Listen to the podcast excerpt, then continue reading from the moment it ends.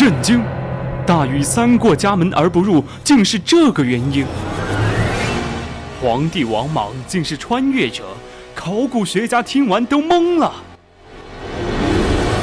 明朝皇帝朱元璋最得力的手下，小时候竟然叫这个名字。那么在哪里才可以听到呢？先切音乐，最古老的名人资讯，最猎奇的古人八卦。古人社区，这是你没听过的全新版本。每周一晚九点，我们在百科探秘之古人社区等你。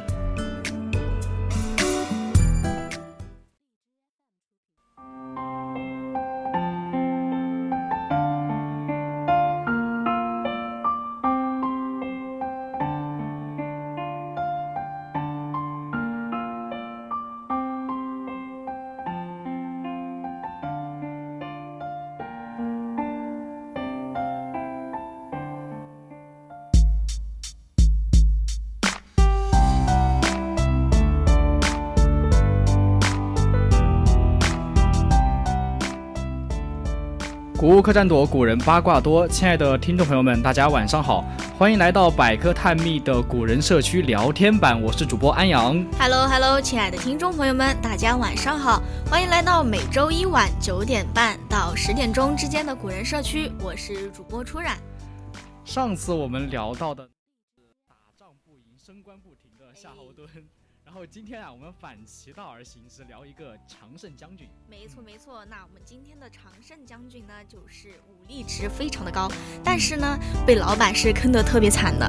那这个人呢，是我们经常听到的一个名字，典韦，他就是对典韦。典韦，嗯，对。没错，那对我们节目感兴趣的听众朋友们，也可以加入我们的 QQ 听友四群二七五幺三幺二九八，也可以在荔枝上来搜索 VOC 广播电台，就可以关注并收听我们的节目了。是的嘞，那还可以在微信上搜索“青春调频”来关注我们的公众号。那听众朋友们快来吧，这里有我们最爱最猎奇的古人八卦哦。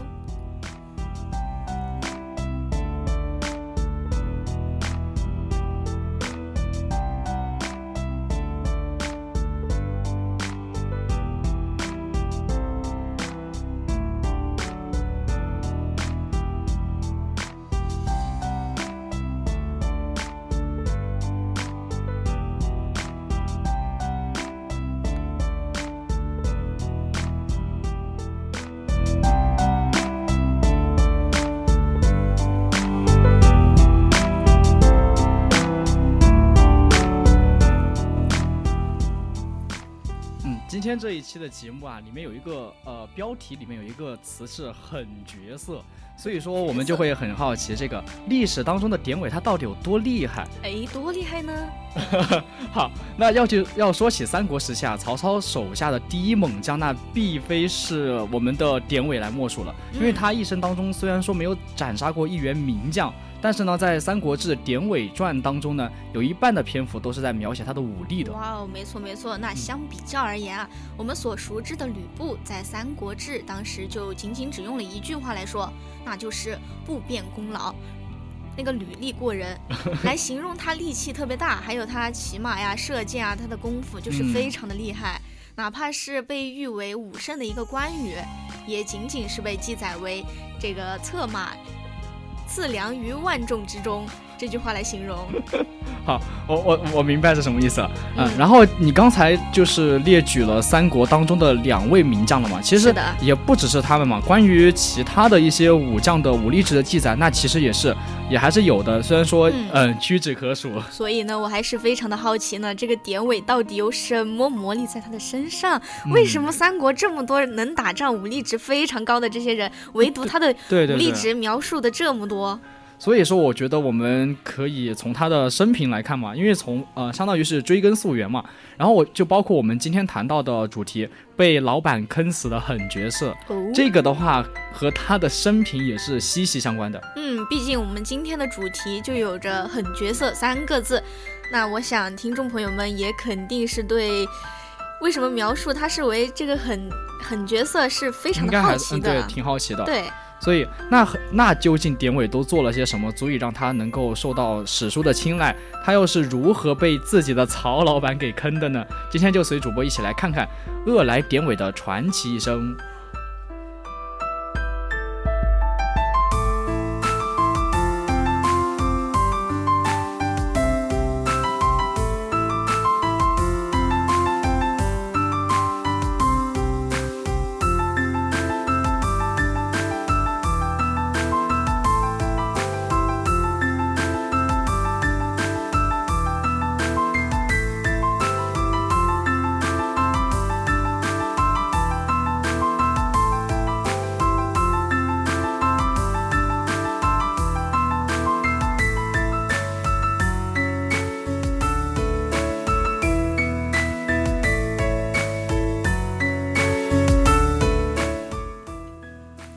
我们先可以从典韦的个人个人的简历来讲来看一下哈。我们的典韦呢，他是在河南省商丘市的呃零陵县的人，然后他的外貌啊就是比较魁梧，哦但是他履历过人啊、性格十分豪爽。不错，我喜欢。这是你的菜呀、这是。嘿嘿，豪爽嘛，嗯，嗯，不错不错，豪爽的人。不耿直。对对对，耿直青年。然后他青年的时候啊，然后就非常的行侠仗义。这也正是因为他行侠仗义，所以说，嗯，在他年轻的时候就发生了一些不太愉快的事情。是的，听说他在相邑的时候有一个叫做刘氏的一个朋友。那这个时候呢，刘氏和睢阳人李勇因为一些原因啊，就结下了一个梁子。那典韦就是非常的一个行侠仗义，他就是不管对方是谁啊，说什么自己的朋友报仇。嗯，这还真的是很很很仗义的一个人。但是好巧不巧，他惹上了当地的头头，惹上了是大人是。的，等他们就这么一打听啊，就是没想到对方就是县令府的人。那众所周知，那古代的县令府防备是特别的嗯严密啊。严的，嗯、对，那这时候呢，他自己这话就是都说不出去了，也不好够覆水难收。哎，对，就所以只能够赶鸭子上架。那于是呢，这个时候呢，典韦就驾车伪装成普通的百姓，就埋伏在这个李勇的府前呀、就是等人家叫这个李勇。李勇，不叫李哎呀，李勇。然后就是等到李勇他出府的时候嘛，就瞄准这个时机，就端着一个匕首啊，就直接就冲上去了。那就是把他的妻子啊，就是还有李勇啊，就是都一并就是，嗯，杀死了。之后就是步行离去了。挺刺激的一个，挺刺激的场面，怎么被你描述的这么搞笑？好，那我真的是觉得，不仅你刚才描描述的非常搞笑哈，我觉得真的是他也挺勇的，在人家家门口把人对，给杀了，真的是好，对，嗯，连他妻子都不放过，真的是。够狠。嗯那怎么说呢？典典韦这个行为肯定也是不恰当的嘛，那甚至是直接就违法了。那嗯毕竟李勇并没有杀人，也没有跨过什么红红线之类的一些特别出格，就是出格的一嗯些事情。但是就是典韦就嗯把人杀了，而且还把无辜的妻子也不放过，这就嗯太说不过去了。对，就明明你就可以，如果是呃一些私人怨，就跟他解决就好了嘛，刚把人给杀了，就就有点过分了。而且他的妻子很无辜啊，他的妻子只是想出门出门跟他逛个街而已，就突然很突然飞来横祸。呃，对，那嗯最值得一提的就是在他被杀、被追杀的这个被追的这个过程呢，就是后面有几百号人都追不上他，可见，嗯，他的功夫是真的好了得呀。就合着我们引这个案例，就是为了告诉大家，嗯，他功夫了得。对，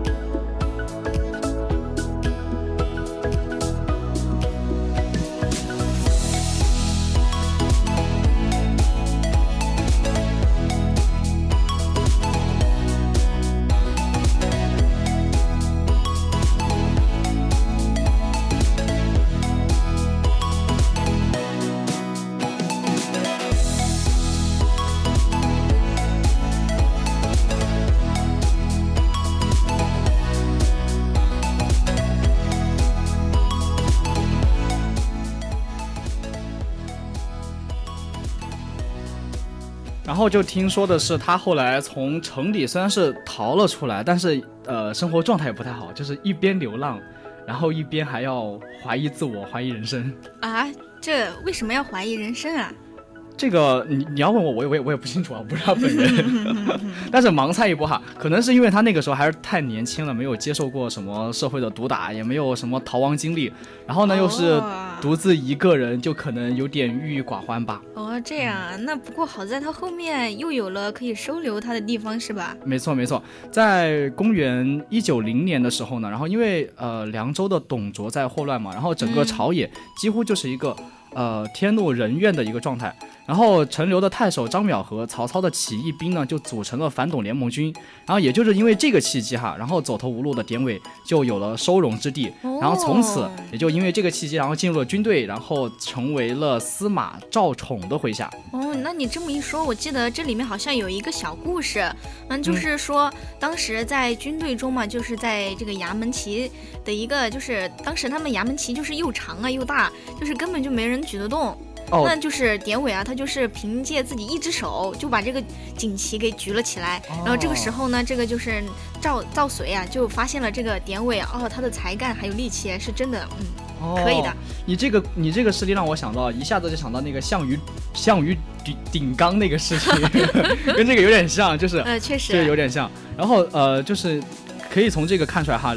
典韦的臂力还真的是过人，看来私下是没少去健身房的。健身房，你没搞错吧？那时候哪来的 健身房啊？人家都是户外锻炼，好我，根本就没有什么健身器材，好吗？好吗？好好吗？好好，开玩笑的，开玩笑的。因为我们现在大一，呃，我们大一的那个呃，有一些小朋友他们也在健身嘛，哦，然？后我就突然想到了这个东西，哦，嗯，然后我想考考出长哈，古代人如果说要他们健身的话，你觉得他们会怎么办？呃，嗯，让我想，嗯、就应该就是武术吧。那啊古古时候应该都是。嗯，都是练习一些武术嘛，就是可以锻炼一下身体的，呃，一些力量啊、速度啊，还有一些嗯柔韧性啊、平衡性啊之类的。哦，对对对，感觉呃，应该还可以增强一下人的自信心，还有战斗力嘛。这个没错，嗯这个是从古至今都可以。哎，那我知道这个，他武术肯定还有一类嗯就是，呃，太极拳，哦，啊还有我还知道了一个八卦掌那些什么东西，嗯嗯，还有嗯少少林拳。nice nice，真不错真不错，出染 真厉害。哎呦，别硬夸，我都不好意思的。那那让我们赶紧回归正题吧。好好好，然后刚才我们就讲到的是张邈和曹操，然后他们决裂之后嘛，然后张邈就出兵，然后伺机去偷袭曹操。嗯也就是这个时期啊，典韦就转投了曹操，啊，然后隶属于夏侯惇的手下。夏侯惇，夏侯惇，夏侯惇表示不要再 Q 我了，好不好？然后，然后之后呢，他就跟着跟着夏侯惇一起四处征战无数，然后因为杀敌有功，被拜为司马。真的是六啊，真的是这典韦升官也好快呀，怎么跟上一期节目的那个夏侯惇也有的一拼啊？对你不觉得有一个很矛盾的地方吗？就是像我们上一期做夏侯惇是讲他一直一直打败仗，哎，对，但是人家还是典韦能，是个常胜将军，他们俩放在一起真的 绝了。绝了，太绝了，主打的是一个反差，好不好？对，嗯，然后等到公元呃一九四零一九四年的时候，然后嗯曹操和吕布在濮阳展开了一场战斗，然后曹操率军呢趁着夜色啊。趁着夜色的时候，去袭击了吕布所驻扎的哦在濮阳西面的一支军队，然后一直打到第二天天亮的时候呢，才能够取胜。可是啊，正当那个曹操准备返回的时候呢，吕布却带着援军杀了过来，还没有来得及休整的曹军又和吕布打到了，嗯从白天打到日落，战看得战况十分焦灼。嗯对对对，那就是这个时候呢，就给咱们的典韦有了一个发挥自己才能的一个机会啦没。错，这叫什么？乱世出英雄，这就是是给他机会了。然后曹操就为了避免被围歼的一个风险，然后只好孤注一掷，选择呃挑选冲锋陷阵的敢死队。也就是这个时候啊，典韦就站了出来。好孩子。他他对他就带领着就是数十个重装的铠甲两套，对对对嗯，还拿就是拿那着一个长些士兵们，然后，一起去。对对对，嗯，然后所以说，其实那个时候就不仅没有撤退撤退，反而还是嗯率领众人一起制敌了呃吕布的军队。嗯，还好曹操有这个吕布这号人啊，不然呢，这三国还没开始写多久，嗯，就没有下文了。对那要是真是曹操在这儿就呃 就没有挺过这个坎儿，那估计后面就是双国演义了。有道理。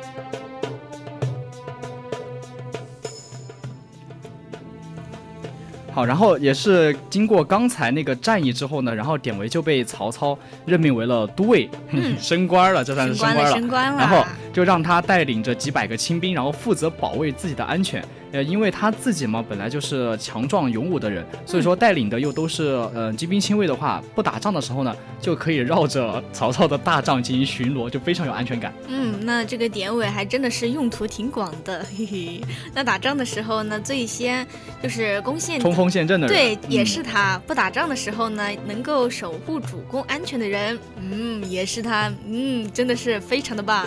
就是相当于我们刚才玩的三三国杀里面的，就是又能够防又能够攻，对，万能卡牌。好，然后你要说起它的缺点的话，可能就是太浪费粮食了，因为它的吃喝都是别人的两倍，然后在旁边呃侍候的人的话，平时给他就是如果说两个人轮流给他端酒添菜，都还忙不过来，有点供应不上。咱咱就是说这个投入和产出，嗯，是相等的呀。对，没错。然后后来，呃，这种就是，嗯，用我们现代人的眼光去看的话，也是一个样一个样子，就是那种天天在老板面前晃来晃去的人，就升职会非常的快。然后哦，是这样的吗？那我以后就这么干。我知道了，以后我就这么干，你要在谁面前晃，在我老板面前，未来的老板。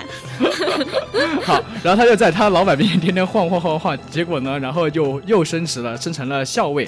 但典韦他其实这个人的话，呃，也算无心之举吧，因为他本来自己一个这个人的话，性格还是比较忠厚谨慎的，又加上曹操呢对自己非常好，所以典韦白天呢就整日侍奉侍立在曹操的身边的话，晚上就只是在大帐的周围啊，就找个地方就歇息了，很少回到自己的住处去。哦，那他真的是就是忠心耿耿、知恩图报的那一种，对，就不像隔壁的嗯那个马超，一会儿又坑爹，一会儿又坑妻的，哎呀，真的是还坑了自己所在的那个阵营。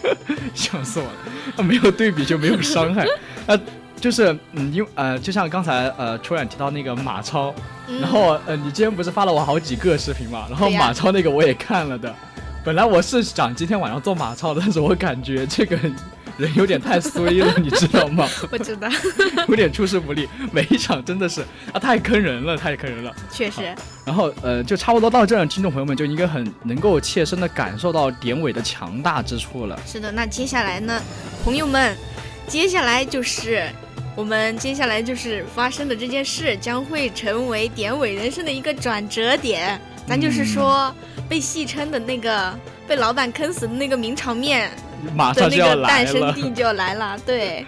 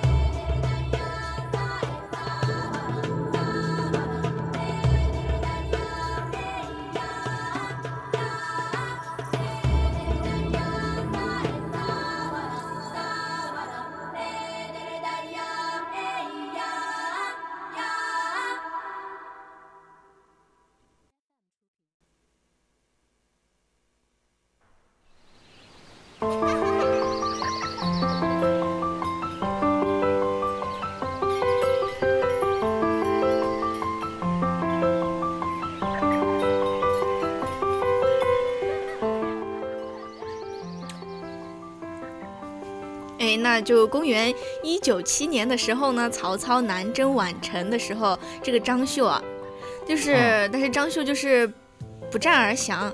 大心情大好的曹操呢，就邀请他嘛，张绣和他的手下将士们一起去喝酒嘛，必须要庆祝一下。啊那等曹操酒醒的时候呢，这个时候就是在这个时候，就典韦就手持大斧，呃，站在曹操的身后。等曹操去敬酒的时候，典韦就举起他的斧头了。我 感觉你这个描述我真的是 我一言难尽，好吧？真是的。好吗？非常的应景，好应景应景带入，了好吗？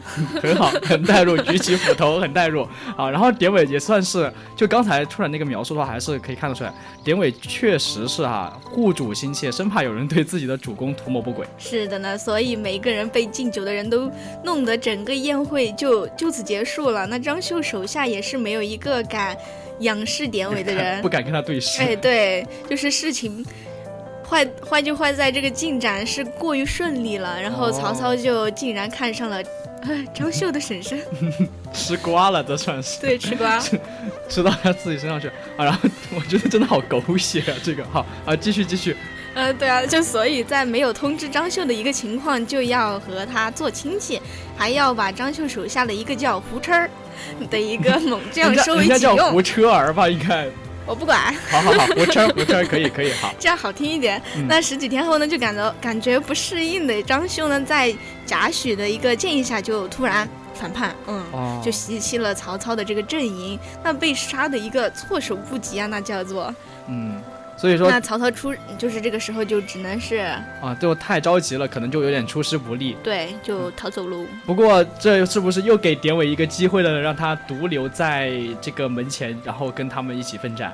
对呀、不过典韦在这个时候是真的很强，嗯就是特别像一个死神站在你面前，没有一个人可以从他身边跨过那种感觉。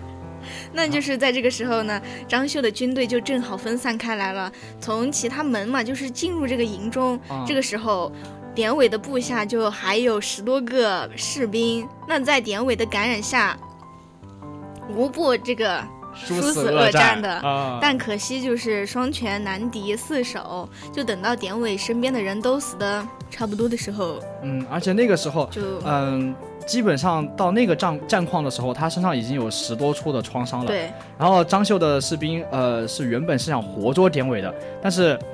就是你想嘛，连眼睛都不敢看的人，然后结果嗯看到他之后，其实也是，就算是他，嗯，对，就算是他受伤，也不敢轻易的靠近。对，而且那个时候，就是哪怕真的有人靠近典韦的话，都会用他用被他用胳膊给夹死。我的个天，胳膊怎么夹死？我好想，我想去现场看一下。你想去现场看，除非你能穿越，好不好？但是但是那个场景我我觉得不太适宜你去看了。好，然后就不怕，我不怕的，对人家当兵就大不了做一个噩梦嘛。那祝你晚上有个好梦，好不好？然后就所以最后典韦的话就是，嗯，相当于是最后的时候，呃，也没有办法嘛，因为他知道自己必死，呃，已经陷入一个必死的局了，所以说他嗯最后就冲进张绣的军中，又杀了，又带走了几个人，然后最后因为伤势过重，嗯，就只能怒怒目大骂，然后最后呢，呃，他就。就没有办法战死沙战死沙场，然后最后嗯被割下头颅。太太可惜了，就是一代名将就此陨落了，嗯，对好，可惜。不过好就好在他是战死的呀，不像是某人是被割脖子割死的，死的真憋屈，还是被自己人割的。能别 PUA 了吗？我们今天我们今天已经提了夏侯惇，然后还有还有谁？刚才还提到谁了？还有现在又提到张飞。好，然后嗯，不过呃，典韦的死因也是挺奇怪的嘛，因为是被自己的老板搞那种花边行为，然后哎给、给害死的，还要为老板的行为买单。买单，对。所以呢，咱们就是说，还咱们应该要严守律己啊，免得害人害己。没错没错。那最后呢，不过就是曹操还是很敬重他的。听说典韦在自己战死之后嘛，就是非常痛苦嘛，甚至花重金策反了张绣身边的人，就是为了取回这个典韦的尸体，还将其安葬在襄邑，并且将这个典韦的儿子也给他封呃，就相当于给他封官了。嗯，嗯，相当于是补偿一下典韦吧。对，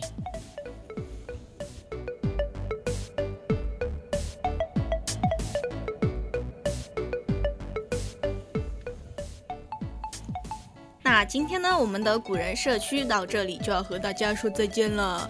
如果还有更多想和主播一起讨论话题的话，或者是对我们今天的话题有着自己看法的，可以加入我们的 QQ 听友四群二七五幺三幺二九八。嗯，亲爱的听众朋友们，一起听众朋友们也可以关注我们的微信公众号 FM 一零零青春调频，我是主播安阳，我们下期再见，拜拜。咦，还有我，我是主播初染，我们下期同一时间不见不散，再见啦。